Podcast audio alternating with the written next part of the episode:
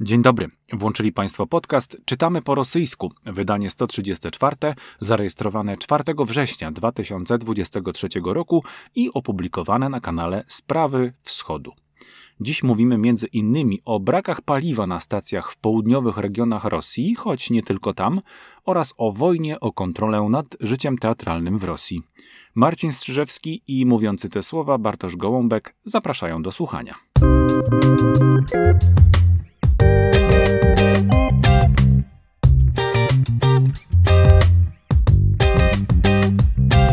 Dzień dobry Państwu, witamy bardzo serdecznie. Kłaniam Cię się Marcinie, witam Cię, cześć. Dzień dobry i dzień dobry Państwu. E, drodzy Państwo, e, jest 4 września 2023 mm, rok. E, zacznijmy może od życzeń dla wszystkich uczniów i nauczycieli. Mm, tak sobie pomyślałem, że to będzie dobry początek podcastu nagrywanego na początku września. Niech Wam ten rok przyniesie mniej troski, strapienia, jak najwięcej ciekawych spotkań, wyzwań, odkryć, fascynacji, pasji. Mm, cały czas nam tego brakuje, nie tylko w szkole zresztą, ale w szkole w szczególności, tak sobie mm, myślę, obserwując ją od e, długiego już przecież czasu. A przy okazji takie sobie pomyślałem dwa polecenia e, dla Państwa mm, z polskiej przestrzeni e, medialno-podcastowej. Wyjątkowo tak, troszeczkę wyjątkowo, ale gorąco polecam e, choćby profil mm, Szkoła Dobrej Relacji Natalii Boszczyk. Ona pomaga przede wszystkim wytyczyć w tej trudnej szkolnej rzeczywistości jakieś racjonalne mm, azymuty, mm, wartości. Warto podglądać, co tam się dzieje i jak to wszystko złapać w karby. A ponadto też ostatnio e, do słuchawek e, mi się przykleiło coś takiego mm, interesującego, już bliżej naszych spraw wschodu. Mm, to jest podcast zatytułowany Wyrwa o edukacji w czasie wojny. Mm, został on wyprodukowany przez kolektyw Outriders i Tok FM. Być może już Państwo o nim słyszeli, albo już, go, już sam ten podcast Państwo słuchali. Myślę, że warto go sobie dodać do kolejki bezpośrednio po naszym odcinku dzisiejszym na przykład. Bardzo ciekawa perspektywa, jak ukraińska społeczność odnajduje się lub czasami może nawet dość często niestety nie odnajduje się w polskiej edukacji. Ten polski system powinien się e, siłą rzeczy także z tym zmierzyć obok swoich licznych e, problemów, e, które i tak niesie, mm, i są one nierozstrzygalne z różnych oczywiście względów politycznych, mniej politycznych, kompetencyjnych. E, więc ten problem, ta kwestia ukraińskich dzieci w polskim systemie edukacji, ale nie tylko dzieci, przecież, drodzy Państwo, przecież także i rodziców, wydaje się być no, po prostu kluczowa dla mm, ich dobrostanu dla dobrostanu Ukrainy w pewnym sensie także w przyszłości. No i nie da się ukryć, patrząc egoistycznie, że także i Polski.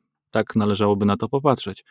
Wiem, że dzięki mądrym pedagogom, nauczycielom w wielu miejscach e, odbywa się to w miarę możliwości, oczywiście szczęśliwie, e, no ale to jest także pokłosie wojny.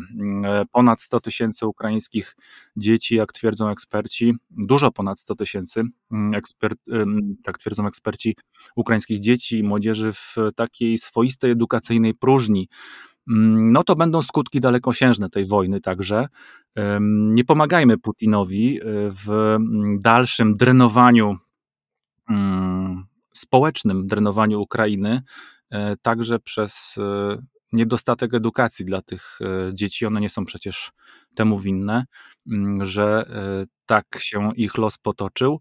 No i obok konwencjonalnych zbrojeń, takich zupełnie klasycznych, tutaj można się odwołać do dziesiątków różnego rodzaju źródeł informacji, o których my też tutaj z Marcinem często mówimy, ale i sam Marcin na kanale u siebie mm, często komentuje. Oprócz tych konwencjonalnych zbrojeń, e, które dostarcza się e, mniej lub bardziej sprawnie Ukrainie, pamiętajmy, że naszą największą konwencjonalną bronią jest wiedza. No więc życzę zatem dzieciom i rodzicom ukraińskim, białoruskim, rosyjskim także, tu w Polsce, dobrej edukacji w polskiej szkole, na ile to tylko możliwe. Sądzę, że Marcinie dołączysz się do tych życzeń. Jak najbardziej tutaj się z Tobą zgodzę, że stanowimy swojego rodzaju w tej chwili blok. Niestety wolałbym, prawdę mówiąc, żeby ta historia się potoczyła zupełnie inaczej i żeby ta integracja Rosji do świata zewnętrznego była zdecydowanie bardziej posunięta, żeby nie została zatrzymana. Jakbyśmy mogli mówić o tym, że Rosja jest w naszym jakimś wspólnym bloku, no ale oni e, poprowadzili swoją historię, część z nich poprowadziła tę historię inaczej i w tej chwili po prostu stoimy naprzeciwko niestety siebie. I w tym bloku możemy wzmacniać się nawzajem, budując tego typu sojusz.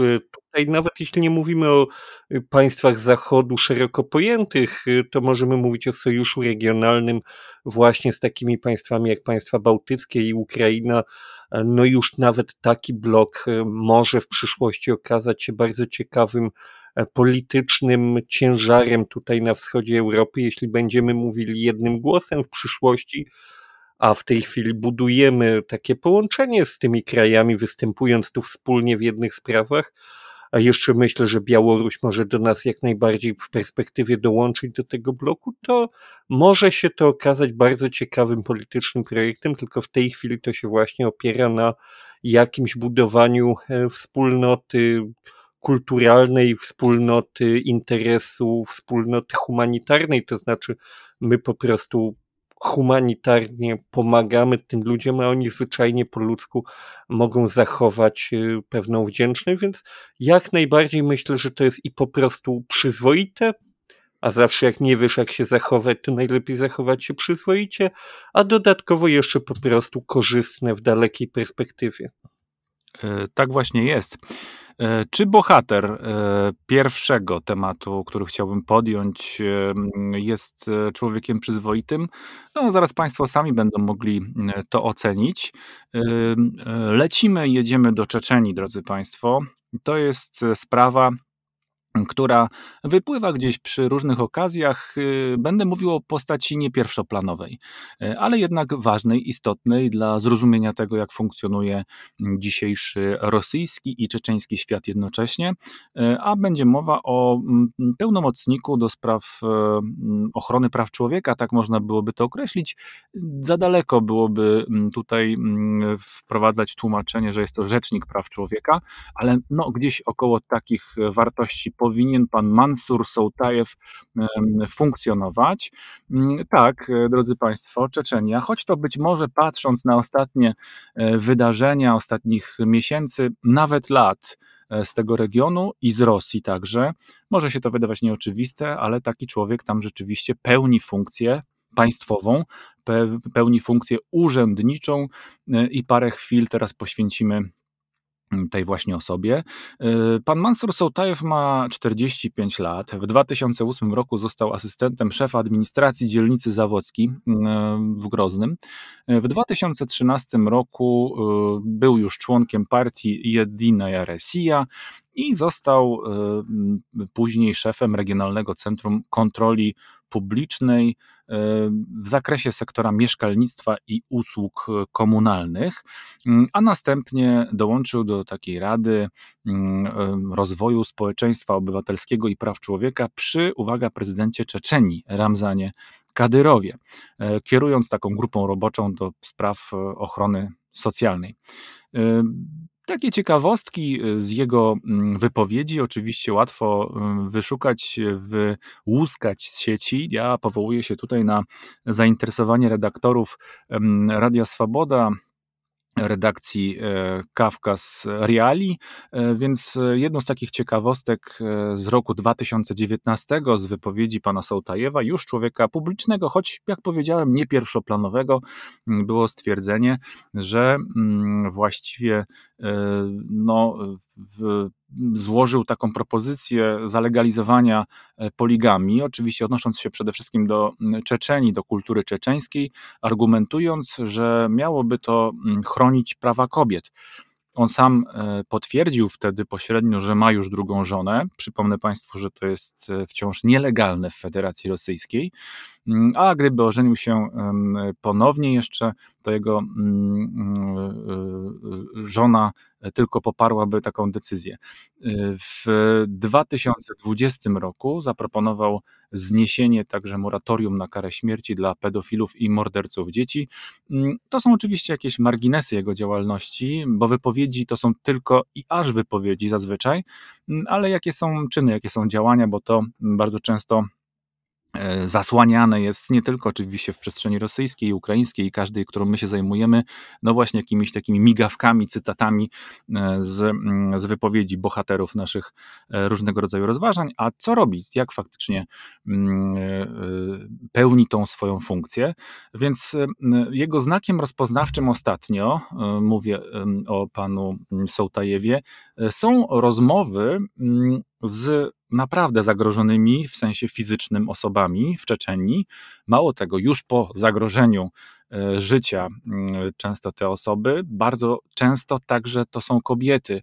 Mm, e, mm, to są rozmowy właśnie e, pana Sołtajewa, no i mają te jego spotkania, oczywiście w świetle kamer, przy mikrofonach, przekonać Rosję, być może Czeczenię także, chociaż myślę, że bardziej Rosję, e, bo przecież chyba nie świat, że z tymi osobami, z którymi rozmawia e, pan rzecznik praw człowieka czeczeński Mansur Sołtajew, no jest zupełnie wszystko w porządku, nie należy się niczym przejmować, martwić, one są po prostu bezpieczne, i po pewnych przygodach, głównie z ich y, brakiem świadomości społecznej i politycznej, często mm, dotyczącej Czeczenii, wszystko jest ok. E, no więc w takich e, właśnie warunkach mm, mogliśmy zobaczyć w mediach, e, to w internecie też Państwo łatwo znajdą, mm, rozmowę z Zaremą Musajewą, więzioną E, już od miesięcy matką braci Jankubajewów, wrogów Kadyrowa, osobistych wrogów Kadyrowa, e, młodych e, działaczy, którym przypisuje się prowadzenie takiego kanału, takiego serwisu mocno antyreżimowego, zarówno antyczeczeńskiego, jak i antyrosyjskiego. To się tutaj bardzo łączy. Inna rozmowa pana Sołtajewa to jest rozmowa z Selimą Ismajłową, zawróconą, a w zasadzie porwaną, wyłuskaną z Moskwy po ucieczce z domu, gdzie groziło jej śmiertelne niebezpieczeństwo, gdzie była e, także piętnowana w sposób fizyczny.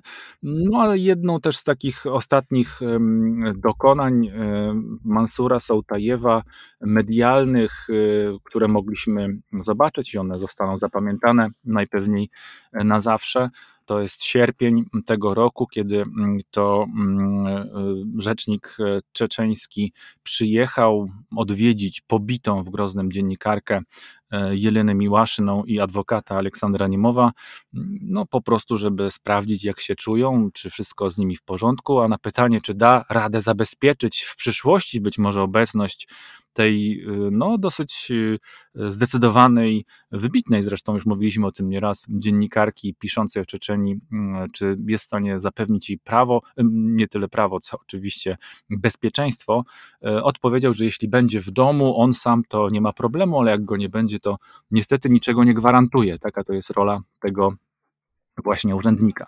Trzeba jednak gwoli pewnej sprawiedliwości być może mm, przyznać, że to od właśnie tego człowieka mieliśmy się dowiedzieć, nie tylko my oczywiście, ale e, świat cały poprzez media rosyjskie, e, że aresztowany za spalenie Koranu w Wołgogradzie Nikita Żurawiel Mm, i przetrzymywany w areszcie w Czeczenii, przewieziony tam zresztą na polecenie Bastrykina mm, z jakiegoś e, względu, mm, znanego tylko samemu szefowi Komitetu Śledczego.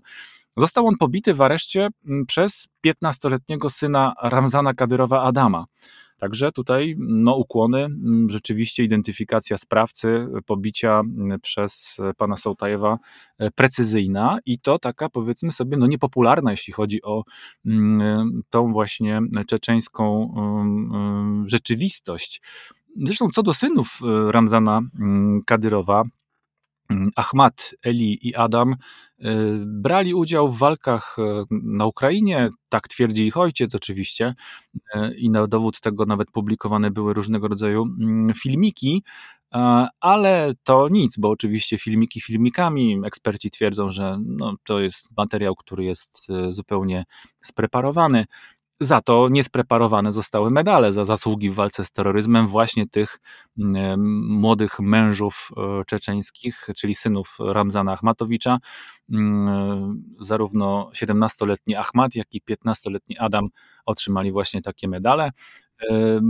To taka mm, kwestia marginalna. W każdym razie mm, właśnie pan Sołtajew e, tutaj chciał się pewnie wykazać jakiegoś rodzaju taką skutecznością w działaniu i e, upublicznił, że to właśnie nie wiadomo czemuż to, ale jednak Adam Kadyrow mm, no, pobił właśnie w więzieniu zresztą tego przetrzymywanego i podejrzanego o przestępstwo człowieka. Y, trzeba też powiedzieć Państwu, że taka funkcja, taka rola rzecznika praw obywatelskich czeczeńskiego, czy też człowieka, który miałby chronić prawa obywatelskie, funkcjonuje już od jakiegoś czasu. Wcześniej pełnił tą, to, ten urząd Nurdi Nuhazijew, ale czy ma jakieś osiągnięcia on, tak jak i zresztą jego następca, to oczywiście e, zależy, co się rozumie mm, przez to mm, w rosyjskiej sytuacji albo w konsekwencji w czeczeńskiej sytuacji za prawa człowieka w ogóle. Mm, więc e, oczywiście z ich perspektywy z całą pewnością tak, e, tak jest. Za to z perspektywy świata, z którego my tutaj do Państwa Także przemawiamy y, i nagrywamy, y, czyli mm, Europa, mm, Stany Zjednoczone, y, pan Sołtajew to jest człowiek, któremu nie należy mm, pozwalać na zbyt daleko idące podróże, na przykład do krajów zachodnich, ponieważ odwiedzał on tereny okupowane Ukrainy. Tam także chronił praw człowieka czeczeńskiego człowieka, jeśli można byłoby tak w ogóle powiedzieć. Oczywiście to wszystko naciągane, ale jednak mm, właśnie na Donbasie w marcu 2022 roku, bo tam przecież rzecznik praw obywatelskich Czeczeni miał się e, znaleźć. Jak najbardziej była to jego rola z punktu widzenia oczywiście Kadyrowa. Przytaczam to Państwu jako pewnego rodzaju być może ciekawostkę mm, krajoznawczą, także przyczynek do opisu historii mm, Czeczeni i Rosji w tych e, miesiącach, w tych latach wojennych. E, no i oczywiście dopisek do katalogu zbrodniarzy wojennych, bo nijak inaczej nie potrafiłbym nazwać Mansura Sołtajewa, mimo jego chlubnego, całej chlubnej tytulatury, którą nosi. Wiesz co, powiem ci, że tutaj mm, oczywiście można by długo mówić o współczesnej Czeczenii, długo by można mówić o zwyczajach panujących w klanie Kadyrowa i tak dalej, natomiast to oczywiście są rzeczy, które byśmy określili jako po prostu już tutaj dobrze omówione, ale przychodzi mi do głowy taka e, takie dwie refleksje. Po pierwsze, w ogóle samo to, że w tej chwili jeszcze w Rosji cały czas znajdują się ludzie, którzy są w stanie prowadzić tego typu działalność dziennikarską i dokumentować e, tego typu zjawiska, tego typu postaci, zapisywać kto, gdzie, komu i co zrobił, to jest arcyistotne. I tutaj oczywiście pojawia się druga część refleksji, to znaczy obserwujemy w tej chwili Rosję, która wyszła 30 lat temu z totalitarnego systemu i wpadła w kolejny. I wydaje się, że tutaj właśnie to dokumentowanie i co za tym dalej pójdzie, jakiś e, sąd, trybunał, jakaś e, poważna, choć e, musi być oczywiście uczciwa, nazwijmy to, no nie, nie chodzi tu o czystkę w formie jakichś samosądów i linczów, ale jakiś rodzaj oczyszczenia tego kraju wydaje mi się w tej chwili jest już y, pewne, że to jest konieczne, bo popatrz, ile tutaj mamy na każdym etapie, na, w każdej republice, no może nie w każdej, ale w wielu, ilu mamy różnych ludzi, których będzie trzeba po prostu osądzić. Z samej jednej Czeczeni znajdą się pewnie dziesiątki przynajmniej ludzi, którzy te rozkazy wydawali, te prześladowania mm, karne, choć oczywiście no, to jest y, urąganie sprawiedliwości, to co tam się dzieje,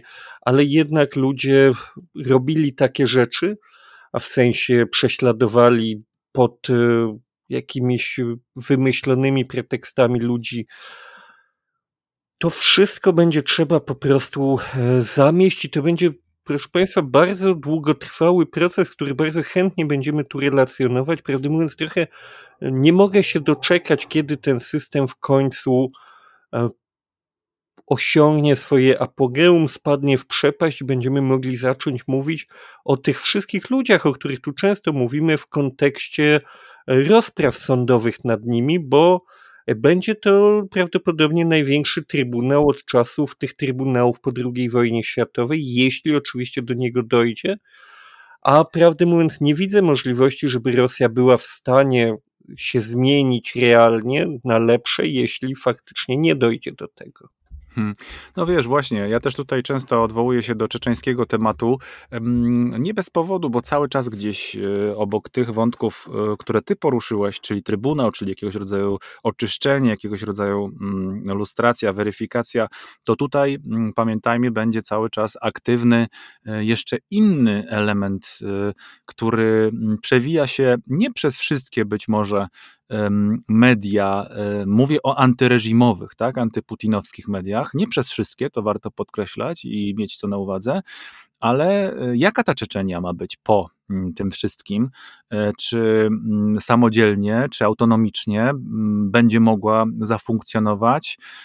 Czy też Moskwa, jakakolwiek by nie była, jeśli uwierzymy w najbardziej taki skrajny i ide, idealny przypadek, że rzeczywiście Moskwa sama się jakoś e, umiejętnie oczyści z tego imperialnego i e, faszystowskiego e, smrodu, który na siebie ściągnęła ponownie, to czy, czy rzeczywiście będzie na tyle silna, żeby ewentualnie pooddawać pewnego rodzaju albo przekazać, nie oddawać, ale przekazać jakiegoś rodzaju siłę, sprawczość e, do republik, a być może w pewnym momencie mm, nawet je wypuścić spod tego, mm, z tego strasznego uścisku, który jak widać ewidentnie nie służy wielu tym regionom. No a jeśli nawet tak by się wydarzyło w tym idealistycznym, jakimś pięknym e, ewentualnie scenariuszu, to czy Czeczenia sama byłaby w stanie popatrzeć na siebie nowym, nowym, e, nowym właśnie spojrzeniem,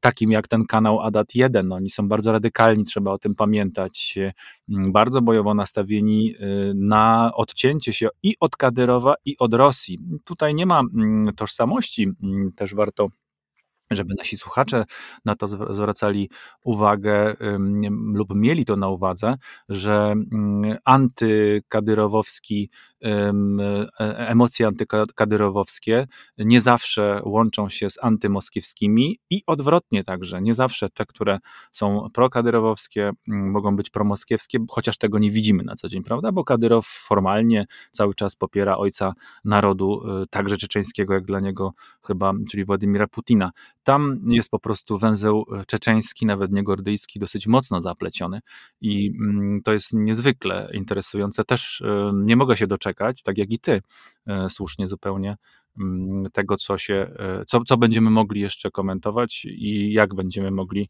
mm, na to popatrzeć ze wszystkimi e, zależnościami, o których e, tutaj mowa. Zobaczymy, co, co z tego wyniknie faktycznie. Drugi mój dzisiejszy temat, drodzy Państwo, mm, to jest kultura rosyjska, a konkretnie teatr. Wziąłem tekst z Komersanta. Komersant jest naprawdę fenomenalnym źródłem informacji, bo Przypomnę e, raz jeszcze, mówiłem o tym powielokroć, ale nigdy dość pewnie, to jest e, czasopismo, które jest zupełnie oficjalnym, e, rządowym, nawet prorządowym, prokremlowskim kremlowskim, e, w sensie mm, oczywiście nie bezpośrednio formalno-prawnym, ale de facto mm, takim, taką linię e, powinno utrzymywać, ale pokazuje świat rosyjski naprawdę dosyć uczciwie. I oczywiście trzeba pewnego rodzaju wprawy, być może czasami, albo takiego bardziej uważnego oka, żeby powyłuskiwać pewne mm, elementy, które no, dadzą nam e, lepszy obraz, lepsze widzenie tego, co tam się dzieje faktycznie pod tą pierzynką propagandy albo pewnego rodzaju takiego przekazu oficjalnego. E, no i taki mm, biezabidny, jak powiedzieliby Rosjanie, czyli nieszkodliwy zupełnie tekst e, dotyczący nowego regulaminu mm, Krajowego Festiwalu Teatralnego Złota Maska. E, jak pisze komersant, mm, ten właśnie regulamin Złotej Maski wciąż nie jest gotowy, a już miał być gotowy y, od dłuższego czasu. Mm, dlaczego to jest jakiś ważny temat? Y, drodzy Państwo, mm, to jest mega ważny temat, przynajmniej dla znaczącej grupy mm, działaczy kultury, a na pewno już y, bezwzględnie dla Związku Pracowników Teatru, czy też działaczy, twórców teatralnych, który prowadzi festiwal Złota Maska, e, ponieważ e, te, ta organizacja, a trzeba też wiedzieć, że Złota Maska jest organizacją, mm, jest prowadzony jako festiwal i grupa różnego rodzaju przedsięwzięć teatralnych w Rosji jako mm, organizacja pozarządowa, pozarządowa, ale to Państwo też na pewno się domyślają, e, w pełni praktycznie zależna od finansowania budżetowego, z tym, że jeśli miałoby w Rosji powstać jakieś jeszcze ministerstwo w międzyczasie, to wielu ekspertów twierdzi, że Złota Maska byłoby ministerstwem teatru po prostu. To jest tak potężna organizacja w rozumieniu wpływów, e, zakresu oddziaływania na instytucje teatru, szeroko pojmowanego teatru od Petersburga przez Moskwę, w zasadzie od Kaliningradu przez Moskwę, mm, idźmy po kolei może, czyli od Kaliningradu przez Petersburg, poprzez Moskwę i dalej na wschód, jak daleko Państwo by nie mm, podróżowali po Rosji, wszędzie tam Złota Maska ma swoje wpływy, czy to przez ludzi, czy to przez pieniądze, czy to przez pomysły, które kreują rzeczywistość teatralną. No ale teraz toczy się właśnie bój o to, e, jak ta Złota Maska ma pracować dla dobra państwa rosyjskiego, tego państwa, które mm, znamy już y, coraz lepiej od 22 lutego 2022 roku, drodzy mm, słuchacze. Więc y, ta organizacja y, podlega teraz potężnej presji i próby podmiany zarządu, właśnie choćby poprzez ten, mm, ten właśnie regulamin festiwalu, który będzie regulaminem jednocześnie zarządzania tą organizacją. To jest taka operacja dosyć delikatna, bo mm, ze względu na zasięg działalności Złotej Maski, e, mówiło się o tym w niektórych środowiskach, które lepiej przyglądały się życiu teatralnemu Rosji, że jest w zasadzie Złota Maska swoistą kopią sztabów Fundacji Walki z Korupcją Nawalnego. W dosyć naturalny sposób e, twórcy teatralni mm, w przedwojennej Rosji, tak ją określmy, mm, byli naprawdę mm, bardzo e, innowacyjni. E, może to nie jest z przestrzeni kultury określenie, ale na pewno ich format, ich pomysłowość, ich sposób e, podejścia do sztuki teatralnej no, nosił cechy naprawdę e, wybitne i e, jeśli nawet przyjąć by można trochę tak rebur, że jednak okazało się, że rosyjska armia może wciąż nie jest tą drugą armią świata, to teatr rosyjski w sensie oczywiście organizacyjno-konceptualnym mógł do takiego miana z całą pewnością pretendować. Mm, I to Ministerstwo Teatru. Złota Maska nie bez powodu zresztą się tak e, na to e, mówiło. I to nie są wyłącznie wewnętrzne głosy. Myślę, że jak Państwo by troszeczkę szerzej popatrzyli na ten, na ten wątek, to zobaczycie, jak patrzył świat zachodu na ten przedwojenny rosyjski teatr. Więc te, te, te sztaby Złotej Maski, a w zasadzie teatry, które z nią były ściśle związane, no mówi się o tym, że mimo wszystko były to sztaby jednak Szekspira, Czechowa, Meyerholda, Fabra, czyli po prostu dramaturgia z najwyższej półki, ale pokazana w nowy zupełnie sposób. I mm, warto tu przypomnieć, przywołać, mm, i tu odkrycia troszeczkę nowe się pojawiają, ponieważ też e, patrząc na ten temat, e, odkryłem stosunkowo niedawno przygotowany przez Systemę, czyli taki dodatek śledczo-analityczny Radio Swoboda, a konkretnie przez pana Waleria Paniuszkina, znanego być może państwu redaktora, dziennikarza, twórcę także medialnego. 24 sierpnia tego roku przygotował on taki potężny analityczny tekst Teatr wojennych dziejstwi, taki jest jego tytuł. I tutaj bardzo dużo ciekawych spostrzeżeń, czyli teatr wojny, e, wojenny teatr. To taka jest gra słów, oczywiście Państwo nieraz na pewno słyszeli w ostatnich miesiącach, jak mówi się o teatrze działań wojennych, a tutaj mamy teatr rosyjski, który jest teatrem wojny. Więc taki szczególny przykład tej wojny to było dużo wcześniej niż to, co my obserwujemy teraz. Mm, oczywiście rok 2017, 22 sierpnia, to już jest któraś rocznica, bo tego dnia jeden z ważniejszych i ciekawszych twórców teatralnych, Kirill Serebrennikow, e, dyrektor i szef Centrum Gogola w Moskwie, został zatrzymany w Petersburgu, później przewieziony do Moskwy. No i procesowano się z nim, to znaczy procesowano, oskarżono, postawiono go w stan oskarżenia, defraudacja, zatrzymanie trochę tego Centrum Gogola, powstrzymanie już dawno, niech Państwo raz jeszcze zwrócą uwagę na datę, 2017 rok i mówi się, i tutaj ustalenia są jasne, że to sam Roman Abramowicz, nie tylko adwokatami, ale także wstawiennictwem u najwyższych, w najwyższych rosyjskich gabinetach jakoś oswobodził Sierebriannikowa mm, od e, tego, e, no, od tej wrogości, od tej kary, która miała za jego taką innowacyjność i, i niezależność w myśleniu po prostu teatralnym mm, go spotkać. I y, można odnieść wrażenie, że walka o odebranie złotej maski, ta dzisiaj toczona, albo inaczej mówiąc, walka o zerwanie maski i wzięcie teatru rosyjskiego za pysk, bo tak trzeba twardo powiedzieć, trwa na dobre. I mm, to jest walka wewnątrz Rosji z różnymi ludźmi i organizacjami, jak słychać, nawet z Abramowiczem. Nie bez powodu Państwo na pewno pamiętają, że mm, e, Siribriannikow nawet e, próbował się wstawić e, w kręgach zachodnich, żeby zdjąć nieco sankcji z Romana Abramowicza, co też wywołało pewne zdziwienie w niektórych kręgach. Więc ta walka wewnętrzna, myślę, jak przyglądać się niektórym tutaj niuansom, jest powielokroć trudniejsza niż walka z Ukrainą, bo to trochę wygląda jak takie walki uliczne, e, których każdy się wystrzega, bo straty mogą być nie do odrobienia. Mm, do tego zaprzęgnięto póki co nie prawo właśnie, co ciekawe, ale kanały telegramowe poświęcone kulturze. Mogą Państwo je sobie odszukać. Kultras, e, teraz nazywa się Real Kultras Z, e, Patka Wiorka, Zakuliska, to są takie mocno wyspecjalizowane, pewnie niszowe dla, także dla Rosjan kanały teatralne.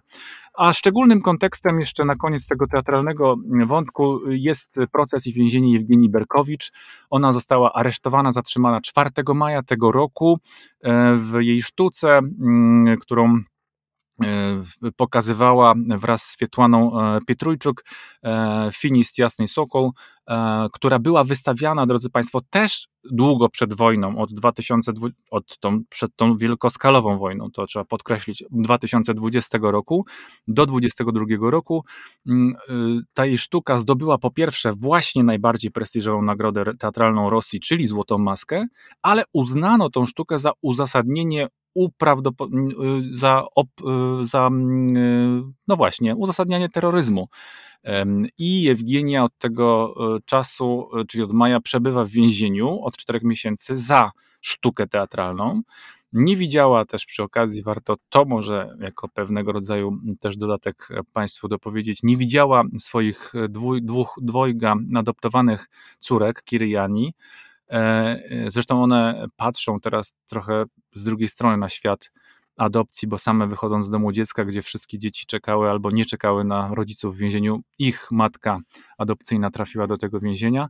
No a mimo to yy, wygląda na to, że uderzenie w Jewgenię Byrkowicz to jest też pośrednie uderzenie w złotą maskę, bo jeśli wyrok się uda, to będzie można do odpowiedzialności pociągnąć e, chyba wszystkich, którzy pracowali przy tej sztuce, włączywszy szefową Złotej Maski na koniec, mm, w związku z tym, że nagroda została przyznana. E, więc e, operacja jest koronkowa, jak twierdzą niektórzy. No a przy okazji, mm, kilka dni temu Jewgenia Berkowicz została nagrodzona specyficzną nagrodą, bo dziennikarską, a to przecież twórczyni teatralna. Dziennikar, ta dziennikarska nagroda E, która gdzieś wciąż funkcjonuje, przynajmniej pod, pod dywanem Kamerton e, imieni, imienia e, Anny Politkowskiej. To jest właśnie nagroda dla Żeni Berkowicz i jej koleżanki Swietłany Pietryczuk.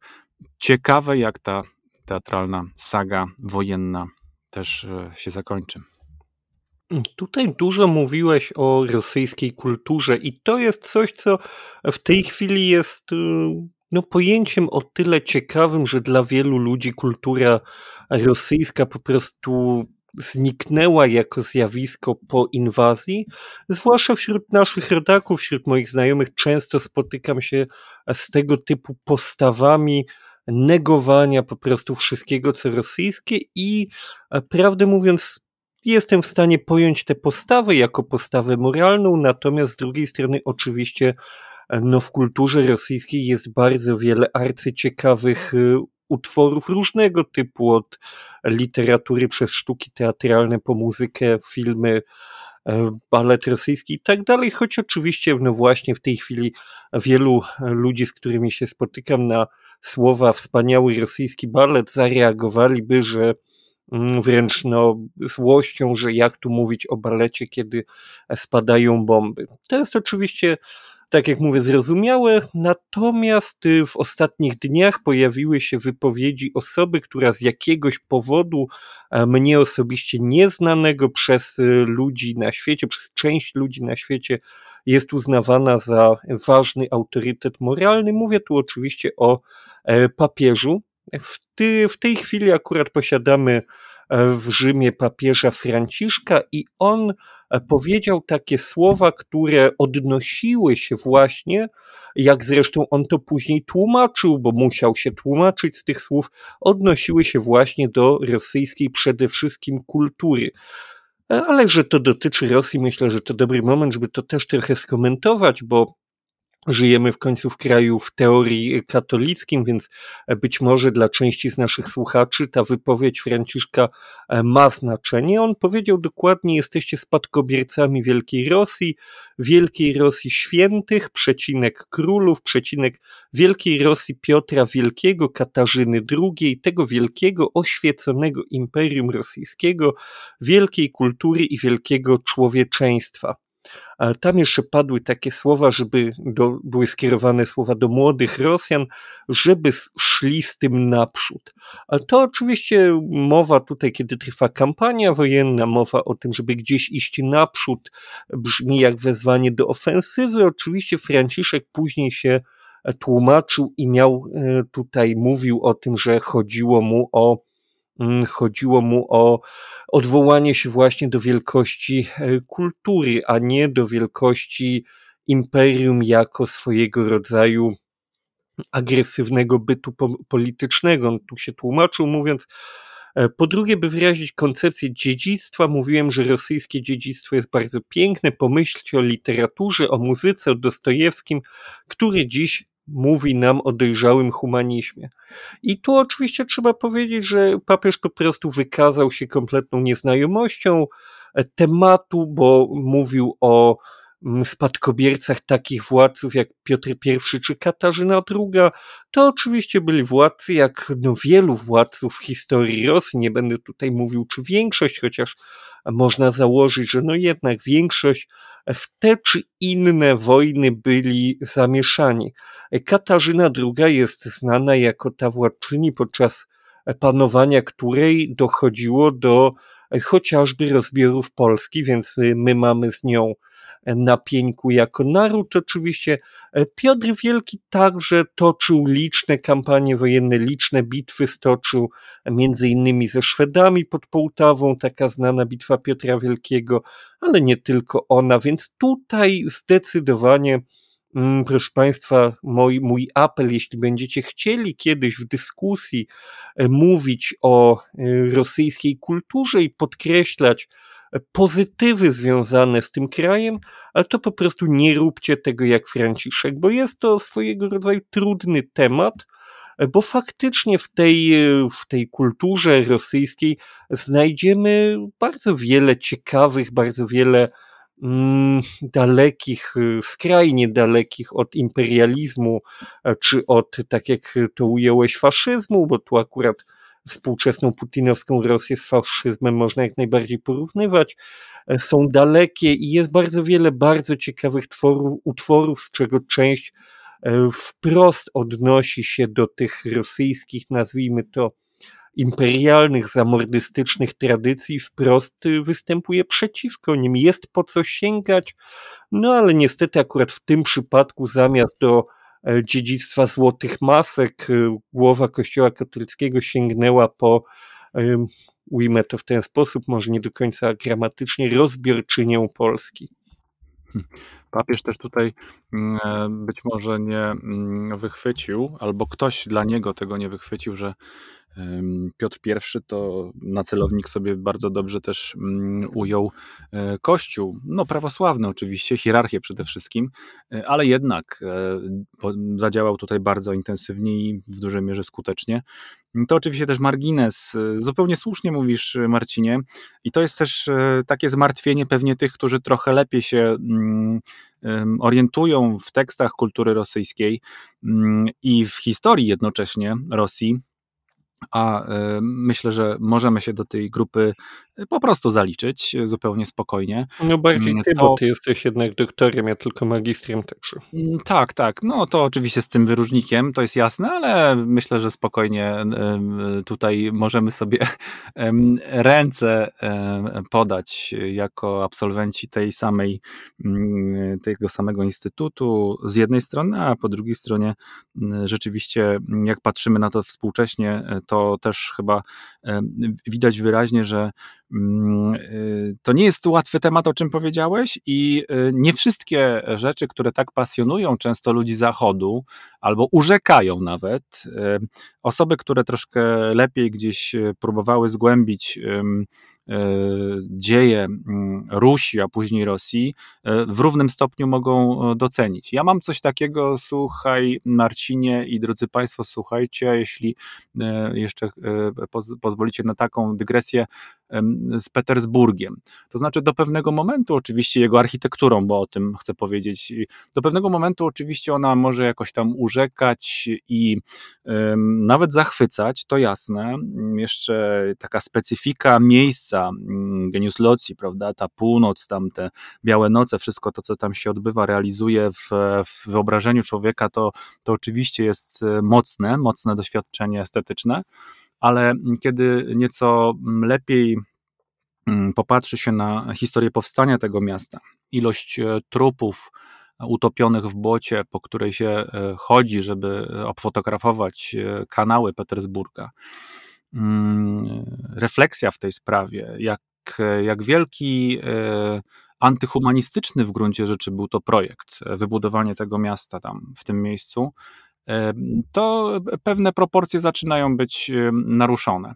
E, takie w świadomości, myślę, nie każdej. To oczywiście jest wrażliwość indywidualna, drodzy Państwo. Nikomu bym tego absolutnie nie chciał sugerować, e, żeby podążać akurat moją, moją wersją mm, świadomości w tej konkretnej sprawie, e, czy też uświadomienia sobie, jak to wygląda, ale jednak no, fakty są takie, jakie faktycznie są. E, I oczywiście można tego typu mm, kontekst e, zaznaczyć czy odznaczyć w niemalże każdym E, zakątku świata, gdzie takie projekty o charakterze kulturowo-społeczno, jak twierdzą niektórzy, także geopolitycznym miały miejsce. No ale tutaj mówimy o bardzo konkretnym miejscu na, na Ziemi, który, które nie wykazuje ostatnio jakiegoś rodzaju pokory względem swojej historii, wręcz przeciwnie, próbuje rozpróć ją ponownie i wysypać wszystkie te E, straszne, najstraszniejsze rzeczy, które już y, były w doświadczeniu przynajmniej tej części świata i zakazić jeszcze raz tym jadem wojny, imperializmu mm, i wszystkiego tego, co najstraszniejsze e, e, ponownie. Mm, niestety, ja powiem to tak oględnie, mm, obecny aktualnie czuwający nad dobrem Kościoła katolickiego lider, przywódca jego, czyli papież Franciszek, nie pomaga w tej sprawie, żeby otrzeźwieć co nieco, a na pewno nie pomagają te jego przemówienia do kogokolwiek by on ich nie kierował, więc no tak, zgoda, no, coś jest tutaj nie tak. Myślę, że teraz możemy przejść do mnie, czy jeszcze będziesz dziękował Państwu? Ależ jak najbardziej, zawsze te podziękowania muszą e, popłynąć dla Państwa, bo zasłużenie, zasłużenie. Po pierwsze, dziękujemy Państwu, że słuchają nas Państwo. To bardzo dla nas miłe i ważne. Dziękujemy za wszystkie komentarze, które kierujecie mm, e, do każdego z odcinków, który się pojawia na YouTubie, bo tam jest rzeczywiście najwygodniej e, taki, taki komentarz pozostawić, ale można też w każdy dowolny inny sposób, a jest ich sporo. Można się kontaktować z nami poprzez Facebooka czy e, czy także poprzez e, adres e-mailowy. Dawno go nie przypominałem. To jest sprawy.wschodu małpa gmail.com com. No a dla nas taki cenny e, ponad wszystko kontakt od Państwa to są wpłaty, wpłaty rzeczywiście, które kierujecie na, e, na kilka sposobów. Jeden z najprostszych znów, e, od tego zacznijmy, to jest wpłacanie do naszej skarbonki Sprawy Wschodu w serwisie, w serwisie Buy Coffee 2. Przypominam, że link do tej skarbonki jest zawsze umieszczony pod, w każdym opisie do odcinka, a jednocześnie przypominam i zachęcam Państwa, żebyście sięgnęli również do serwisu Patronite i tam e, zarówno Sprawy Wschodu, jak Marcin Strzyżewski, e, jak doskonale Państwo wiedzą, można odnaleźć i także wesprzeć nas w ten sposób. Serdeczne e, dzięki i liczymy na Waszą hojność jak zwykle. A teraz wrócimy sobie na południe Rosji. Podobnie jak ty, mam artykuł z portalu Kawkas Reali, tylko że tym razem nie będziemy mówili o mm, polityce wewnętrznej Czeczenii, a o proszę Państwa benzynie na stacjach benzynowych. Tu może warto ustalić na wstępie, że nie jest to temat, który dotyczy tylko i wyłącznie południa Rosji, natomiast tutaj będą wymienione m.in. przyczyny braku paliwa na stacjach benzynowych, które mają znaczenie dla wszystkich regionów i które są dotyczą wszystkich regionów. Natomiast tu konkretnie skupili się autorzy właśnie na południu Rosji i zauważyli, że Pierwsza się zgłosiła Kaumucja. 17 sierpnia zwróciły władze regionalne się do służby antymonopolowej, do producentów, żeby powstrzymać wzrost cen i zwiększyć dostawy. Wtedy Łukoil faktycznie zwiększył mm, te dostawy do tego regionu, ale ostatecznie to nie pomogło i dalej w południowej Rosji w, zgodnie z artykułem i w wielu innych regionach Rosji, co wiemy z innych źródeł także, po prostu zdarza się, że paliwa brakuje. Tu oczywiście można zwrócić uwagę, że w Polsce także ostatnio zaczynamy zauważać na rynku paliwowym e, sytuacje różne, natomiast o tym wiele innych mediów opowiada, a my jesteśmy od spraw wschodu. Mm, władze tutaj podają oficjalnie różne wyjaśnienia tej sytuacji. Bardzo popularne jest wśród władz regionalnych odsyłać się do planowych remontów rafinerii. Tu oczywiście trzeba przypomnieć, że no już jakiś czas temu, mm, w miesiącach już liczony czas temu, dochodziło do ataków ukraińskich na systemy związane z przetwórstwem ropy naftowej, transportem ropy naftowej e, nie tylko na Krymie, ale też w kraju krasnodarskim. Więc tutaj te planowe remonty rafinerii mogą być częściowo planowe, a częściowo nieplanowe, ale władze mówią o planowych. Dodatkowo władze mówią także, że wzrost popularności turystyki samochodowej w regionie, kierowanie turystów jadących na Krym e, trasą dookoła przez y, tereny okupowane, także ma tutaj y, znaczenie, chociaż akurat Kawkas Reali rozmawiał z przedstawicielami branży turystycznej i generalnie stwierdzają, że to nie ma wiele wspólnego z prawdą. E, tu się pojawiła też y, informacja o różnych regionach, w których pojawiły się te braki, okręg wołgogradzki między innymi, ale to co jest ciekawe, to na przykład taka ciekawostka geograficzna, 50-tysięczne miasto Donieck w okręgu rostowskim.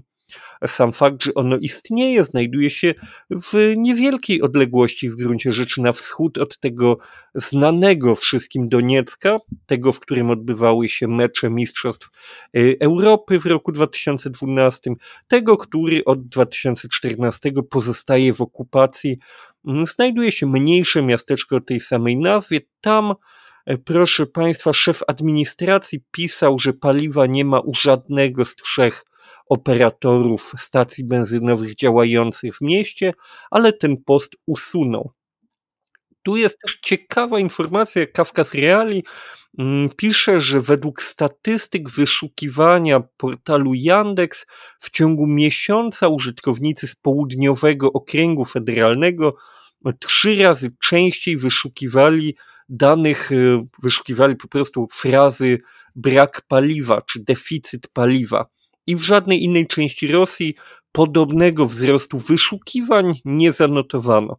Czy to oznacza, że faktycznie tutaj sytuacja jest najcięższa? Czy to oznacza, że gdzie indziej ludzie po prostu pogodzili się z losem i nie szukali informacji w internecie? Tego nie wiemy, ale jest to ciekawy sposób mierzenia powagi sytuacji. Najwięcej takich wyszukań było na Półwyspie Krymskim, a w drugiej kolejności robili to mieszkańcy okręgu Wołgogradzkiego i okolic Rostowa. Władze także podjęły próbę wyjaśnienia tej sytuacji zwiększeniem zakupów paliwa przez rolników, ale tutaj, mm, tutaj statystyki tego nie potwierdzają. Natomiast jeszcze, proszę Państwa, Natalia Zubariewicz. To jest pani profesor, która zajmuje się gospodarką, geografią gospodarczą, czyli porównuje dane z różnych regionów, patrzy jak się rozkładają te wszystkie procesy gospodarcze w różnych regionach Rosji. E, przede wszystkim wskazuje na zwiększony popyt i malejącą podaż na rynku krajowym. E, tu oczywiście zwiększony popyt w dużej mierze jest związany z, z działalnością wojenną, przy czym e, trzeba tutaj powiedzieć, e, co faktycznie wydaje się ma sens. W artykule mowa jest o tym, że wielu żołnierzy posługuje się takim e, na co dzień zwykłym cywilnym transportem i tankuje na zwykłych stacjach benzynowych. Jestem w stanie w to uwierzyć, bo ukraińscy żołnierze robią dokładnie to samo i bez tych cywilnych samochodów front prawdopodobnie z obu stron by się posypał. I jest jeszcze, proszę Państwa, dodatkowy wymiar taki makroekonomiczny. Mamy dwa, e, dwie sprawy. Po pierwsze, mm, wzrosła cena dolara w stosunku do rubla, więc y, znacznie wzrosły, znacznie wzrosły dochody z eksportu paliw za tyle samo dolarów e, eksporterzy dostają więcej rubli, więc prawdopodobnie więcej paliwa trafia na eksport i dodatkowo osłabiony wydarzeniami wojennymi mm, budżet państwa w niedawnym czasie zmniejszył wydatki na tak zwane rekompensaty dla producentów e, paliw, za sprzedaż tych paliw na rynku krajowym. To był taki mechanizm wprowadzony w roku 2019, proszę Państwa, po to, żeby zachęcić e, producentów, zresztą mówiliśmy o tym tu kiedyś, producentów paliw do tego, żeby tych paliw nie eksportować za dobre pieniądze gdzieś na zachód czy do innych bogatych krajów, a żeby sprzedawać je lokalnemu konsumentowi, który tak dużych pieniędzy zapłacić nie był w stanie. Prawdopodobnie byłby w stanie, natomiast to oczywiście doprowadziłoby do zubożenia społeczeństwa i dodatkowo do no jakiegoś y, politycznego niepokoju, fermentu, obniżenia ratingów prezydenta. Tego oczywiście nikt tam nie chciał nigdy, więc wprowadzono taki sprytny mechanizm, w którym ludzie zrzucali się w podatkach po to, żeby państwo z tych podatków zapłaciło producentom paliw, żeby ci sami ludzie nie płacili za te paliwa zbyt dużo. A teraz, jako że budżet y, nie znajduje się, budżet rosyjski w najlepszej sytuacji, te dopłaty zmniejszono, co w połączeniu z tym, e, z tymi zawirowaniami na rynkach walutowych doprowadziło, że e, tym bardziej się nie opłaca sprzedawać tego e, paliwa, tej benzyny, diesla lokalnym konsumentom. Dużo bardziej się opłaca je po prostu wywieźć za granicę, nawet jeśli można to zrobić nie w pełni legalnie. I to ostatecznie prowadzi do po prostu deficytu na stacjach benzynowych. Jeszcze ostatni wątek, tu zupełnie przypadkowo się pojawiło, mm, takie mam wrażenie, reporterzy Kawkas Reali przy okazji zauważają, że w tym regionie pojawił się w rolnictwie deficyt rąk do pracy i na przykład jest wspomniany 76-letni e, kierowca kombajna, który musiał zostać zatrudniony, ponieważ z lokalnych wsi wymiotło wszystkich ludzi, którzy mogliby pracować, bo skusili się na 200 tysięcy rubli za miesiąc na wojnie. E, trochę e, można by zastosować tutaj bareizmy wiecznie żywe w tej sprawie. Krótko tylko chciałem o tym powiedzieć, bo bardzo wyczerpująco wskazałeś potencjalne kierunki rozważań, skąd, tego, skąd te braki, że te bareizmy tutaj się aktywizują także po stronie e, rosyjskiej, czyli no po prostu turystyka wzrosła, nie ma, nie ma benzyny w związku z tym tak jak w filmie Miś, jeden z bohaterów, nie pierwszoplanowych, ale jednak mówi, że pani kierowniczko, jest zima, to musi być zimno, więc są turyści, latają tam po południowych właśnie e, okręgach i e, Rosji jak wściekli samochodami, po prostu wypalają tą benzynę ponad ponadmiarowo. No i oczywiście, jak zwykle, planowane remonty. Mm, jednym słowem, jak Państwo patrzą na Rosję, to odwróćmy teraz znaki. Nieplanowane remonty to pewne e, i jeszcze do tego e, ta turystyka, e, czyli braki, braki być może w armii nawet, skąd trzeba to te diesle mniej lub bardziej sprawne jakoś tankować. Być może te rafinerie już nie mają jak uzupełniać tych, tych zasobów. No i słusznie Marcinie stwierdziłeś, wiesz to doskonale najlepiej, że bez cywilnych pojazdów te fronty by się pozałamywały, także rosyjski, co wiedzą pewnie przede wszystkim ci, którzy trochę bliżej tego frontu już bywali, a ty do tych osób na pewno należysz. No nie aż tak blisko, bo aż tak nie jestem odważny. Chyba najbliżej to jakieś 10 kilometrów. Ale tu no. jeszcze dodam, że po prostu w Rosji brakuje benzyny, bo wszyscy są tak bogaci, tyle jeżdżą i podróżują, że zużyli całą benzynę. Czyli problemy gospodarcze wynikają z dobrobytu po prostu. Tak, a turystyka kwitnie, turystyka kwitnie. Dokładnie tak. A jeśli już mówimy o turystyce, to tutaj Buriacja, tereny bardzo piękne, przyrodniczo, zielone, mm, no przepiękne do zwiedzania, stały się, proszę Państwa, kierunkiem zwiedzania dla nielegalnych e, pozyskiwaczy, nie wiem, to się wydobywa, nielegalnych górników jadeitu, proszę Państwa. W Buriacji doszło do strzelaniny pomiędzy policjantami a dość e, dużą, nielegalną grupą górników jadeitu zatrzymano w wyniku strzelaniny w zasadzie 30 mężczyzn w wieku od 17 do 42 lat. I to się działo w okinskim regionie Buriacji. Mogliśmy zobaczyć w rosyjskich mediach ciekawe nagranie. Wygląda to trochę jak jakiś taki dziki zachód. Przede wszystkim dla mnie było nowością, że w ogóle w Rosji się dziko wydobywa jadeit. To brzmi bardzo ciekawie i bardzo bym powiedział, brzmi to jak y, biznes y, skierowany w stronę Chin, bo myślę, że Chińczycy wyroby z jadeitu mogą lubić. Oni są znani ze swojego rękodzieła, ze swojej sztuki, w tym także z obróbki kamieni szlachetnych i półszlachetnych. Także i tu, proszę Państwa, na tym wideo możemy przede wszystkim zobaczyć e, przykład wspaniałej kompetencji policjantów, którzy widzimy, jak strzelają z takich skróconych wariantów karabinka Kałasznikowa. Mm, jeden z nich strzelając się cofa, pomiędzy niego a ludzi, do których strzela, wchodzi jego kolega policjant, on strzela dalej.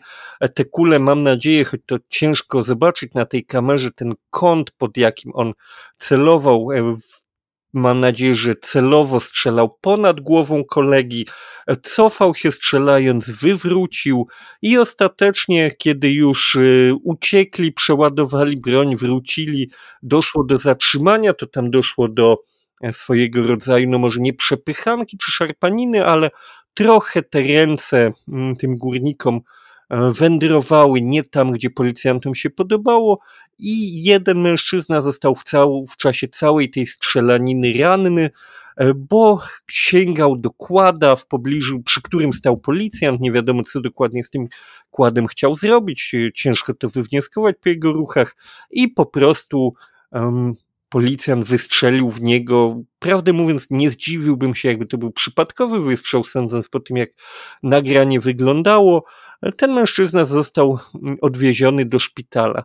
Zanim to jednak y, się stało, policjanci krzyczeli do nich: Policja, wszyscy zostają na swoich miejscach, zsiadajcie z koni, wszyscy kładziecie się na ziemi, bo będę strzelał. A mężczyzna na koniu, nielegalny górnik jadeitu, mówi do niego: jedź na Ukrainę, tam sobie możesz postrzelać. Dość, y, bym powiedział, sytuacja, nazwijmy to w ten sposób, y, pozbawiona globalnego znaczenia.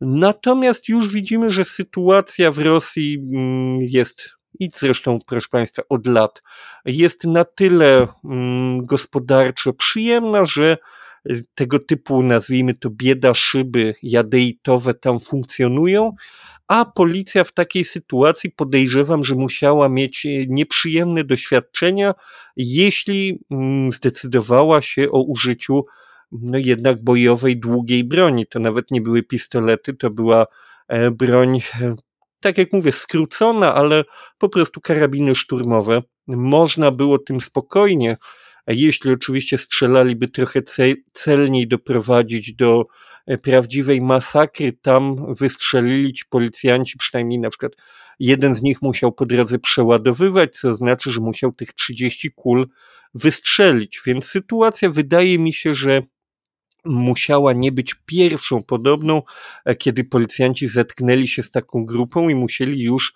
rozumieć, że może być to sytuacja dla nich niebezpieczna, ale przypominam po prostu Państwu, że Rosja to jest jednak y, potężnie egzotyczny kraj, w którym dzieją się rzeczy, o których byście nie pomyśleli, że w XXI wieku się dziać mogą, takie jak właśnie strzelaniny policji z nielegalnymi górnikami jadeitu. To brzmi faktycznie jak opowieść z jakiegoś y, bardziej dzikiego zachodu niż z XXI wieku, z kraju no, częściowo europejskiego.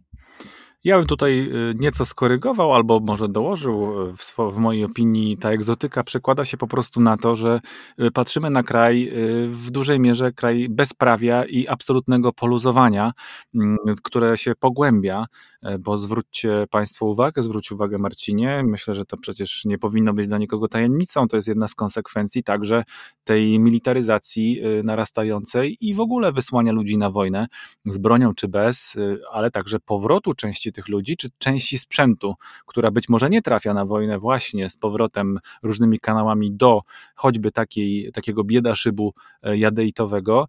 Mm, i taka militaryzacja, powstawanie coraz to większej ilości uzbrojonych mikrogrupek e, złodziejskich, mniej lub bardziej znających się na strzelaniu, e, ale po prostu wypracowujących swoje prawo drogą mm, e, wymiany ognia z reprezentantami prawa, już o tym też była mowa kiedyś u nas, e, przecież te prywatne firmy wojskowe e, no też e, położyły też taki ślad w rosyjskiej świadomości, że w zasadzie można wszystko po tak zwanym buncie mm, Prigorzyna jeszcze inaczej wielu ludzi popatrzyło na tą broń, którą gdzieś przechowują pod, w bagażnikach i pod fotelami swoich pojazdów, tudzież w innych kryjówkach. No i ruszyli, ruszyli do, do działania i żaden policjant mm, ani milicjant, ani ktokolwiek inny w mundurze nie będzie tutaj przeszkodą.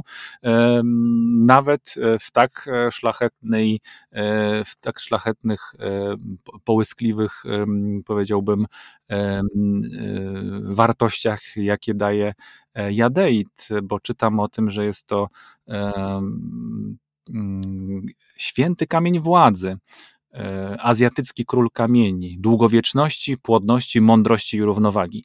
Ewidentnie równowagi i mądrości brakło mm, tym, którzy próbowali e, na tym jadejcie e, zrobić jakiś biznes, a okazało się, że według policji jest to działalność nielegalna.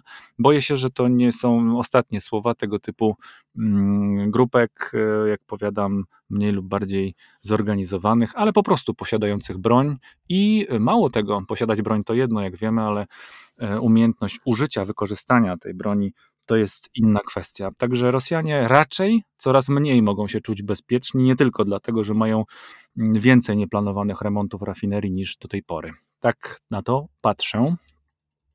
Nie, zdecydowanie. Obserwujemy dopiero początek i będziemy za 10 lat opisywać lata 20 w Rosji jak lata 90. i będziemy e, wspominać o różnych bandach, o różnych przestępstwach takich jak e, te wojny o Avtovas, o których kiedyś tutaj Państwu u siebie na kanale opowiadałem, to, to jest nieuniknione po prostu. No więc tak, drodzy Państwo, Sprawę Wschodu, e, podcast czytamy po rosyjsku. Mm, e, dzisiejsze wydanie e, kończymy już. Przypominamy jednocześnie, że wszystkie źródła, mm, o których rozmawialiśmy, mogą Państwo odnaleźć w opisie do tego odcinka, a było to wydanie 134 naszego nagrania, naszej audycji. Bardzo Państwu serdecznie dziękujemy za obecność i życzymy wszystkiego najlepszego i bezpiecznego słuchania Dzięki Marcinie. Dziękuję Ci i dziękuję Państwu.